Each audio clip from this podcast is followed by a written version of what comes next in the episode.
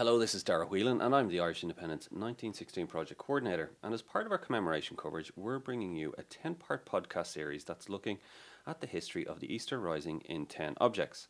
It's based on the book A History of the Easter Rising in 50 Objects by well known historian John Gibney, who's already written the biography of Sean Heuston for the acclaimed 16 Lives series, and he's currently the Glasnevin Trust Assistant Professor at Trinity College in Dublin. John, you're very welcome to the show. Thanks, Dara.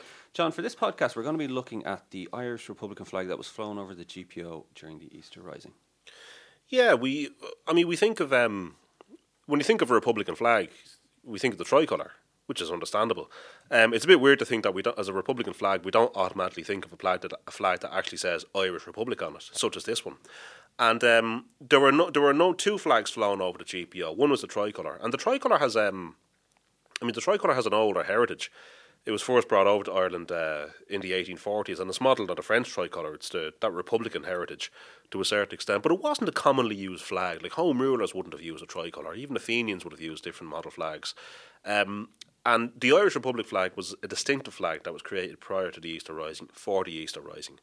Um, it was manufactured in, in, a factory in Cork Street and was then painted um, by a guy called Theo Fitzgerald, who thought that the thing was actually made of just bunting, cheap material, and was hung in the, the home of Constance Markievicz on Leinster Road in Rathmines in the days, prior, in the days prior to the Rising.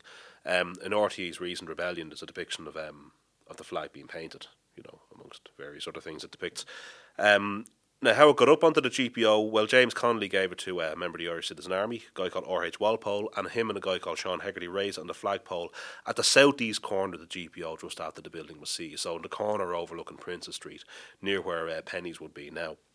Now, you might wonder why was James Connolly uh, what was James Connolly doing with his flag? Surely James Connolly was a member of the Irish Citizen Army. Well, the volunteer, the Irish volunteers in the Irish Citizen Army began to describe themselves as the Army of the Irish Republic in 1916, and this would have been, I suppose, the flag of that republic. Um, Tell me, why two flags then? That's a good question. I mean, um, I suppose one is just green, white, and the orange, and maybe the other one says Irish Republic, just in case people weren't sure about the first one. Why not?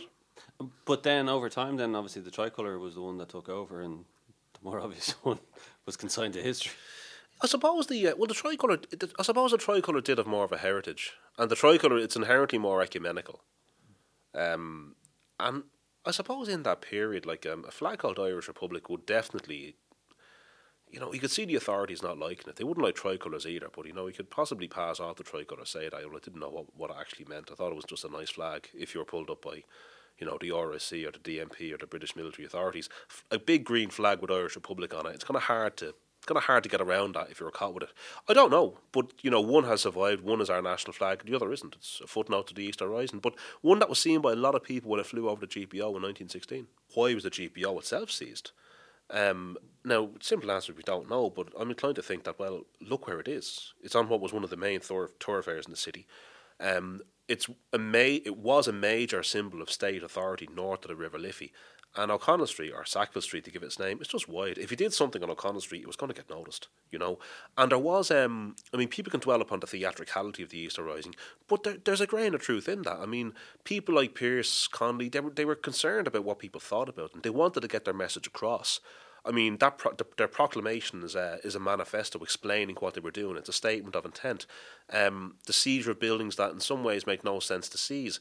So if you're trying to get the message across that this is a rebellion against the British and in pursuit of an Irish Republic, then surely on top of the, of the building that would be your headquarters garrison. And the headquarters of what was described as the provisional government of that republic, you're going to have a flag that says Irish Republic on it. Highly symbolic, like you said. Pearse and, these were, were very much aware of the symbolism that they were trying to portray and uh, trying to pass that message across. Oh, yeah, and they were kind of, I mean, there was. I mean, it's kind of curious that you do come across these stories about how members of the volunteers at least attempted to behave with a degree of probity to give it the. I mean, they knew that public opinion was stacked against them, so they were they were quite intent on coming across and being portrayed and acting as men and women of integrity and principle. They weren't just troublemakers out to cause hassle.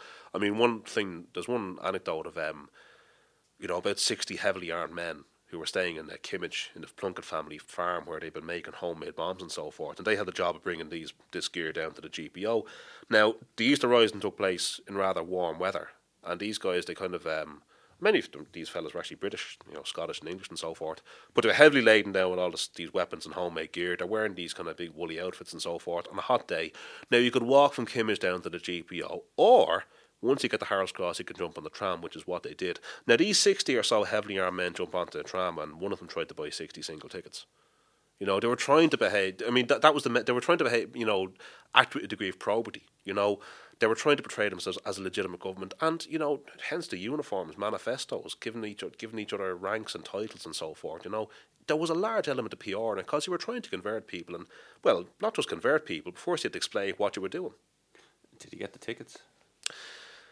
Um, well, apparently a lady at the, the the conductor was reluctant to take the money. Um, apparently, a lady complained and said the conductor should get them off the tram, and the conductor said, "Well, get them off yourself." and that was the end of that. But they got down to the GPO. They made their way down, which is a good job because some of the fellas on the tram were uh, from Glasgow and had no idea where the GPO actually was.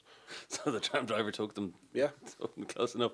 There's also, I suppose, um, and t- we're talking about the symbolism of the flag and a lot of people might see this, and, and we'll we'll put up a copy of this uh, online as well as the famous photo of the Royal Irish Regiment who posed at the Parnell Monument, uh, having taken down the flag. Yeah, it's one. More, it's actually one of the more famous um, images of British soldiers during the Rising. And I say British soldiers; they were members of the of the Royal Irish Regiment.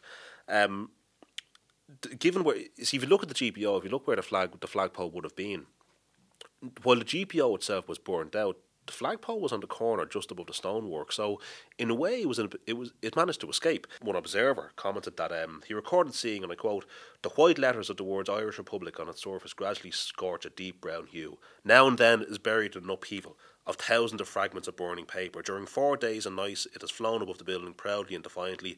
It now begins to hang its head in shame. At nine o'clock, the GPO is reduced to ruins. Its four granite walls looked at the bones of a skeleton skull. Its core is nothing but smouldering debris. The fluttering of the flag grows feebler. In the dimness of the night, I see it give an occasional flicker as if revived by a gust of air. At length, at 9.51 p.m., the staff supporting it begins to waver, and then the second falls out towards the street. So the flagpole tipped over on the last day of the rising. Um, the day in which the, the GPO was actually abandoned. Now, as for the soldiers who seized it, well, a very common um, I suppose a standard practice was if you captured your enemy's battle flag, you turned it upside down as a gesture of humiliation or contempt, which is what these did. And um, the National Museum eventually received it back. Um, it was actually given. It was actually returned to the National Museum for the 50th anniversary of the Rising. It was presented to Sean Lemass as Taoiseach, but it's a kind of very famous example of um, photograph of British soldiers in a pose of victory. But you know, it's a British army, but not necessarily British soldiers absolutely. And as we said, the symbolism symbolism of it from that week was, um, you know, it, it, was very, very pertinent and, and relevant at the time. And for people that do want to go see the flag, they can go into the National uh, Museum and, and see it there as part it, of the exhibition. It's on display there as part of the new exhibition, and it's it's funny like why did that flag fall by the wayside? Yeah, exactly. Uh, thanks for that, John. Next week on our history of the Easter Rising in ten objects, we'll be discussing the Memorial Cup that was awarded for the defence of Trinity College Dublin. So don't forget to subscribe to our podcast on iTunes, follow the show on SoundCloud, read, watch, and listen to much, much more about 1916 on independent.ie forward slash 1916. And John's book, A History of the Easter Rising in 50 Objects, is out now in all good bookshops.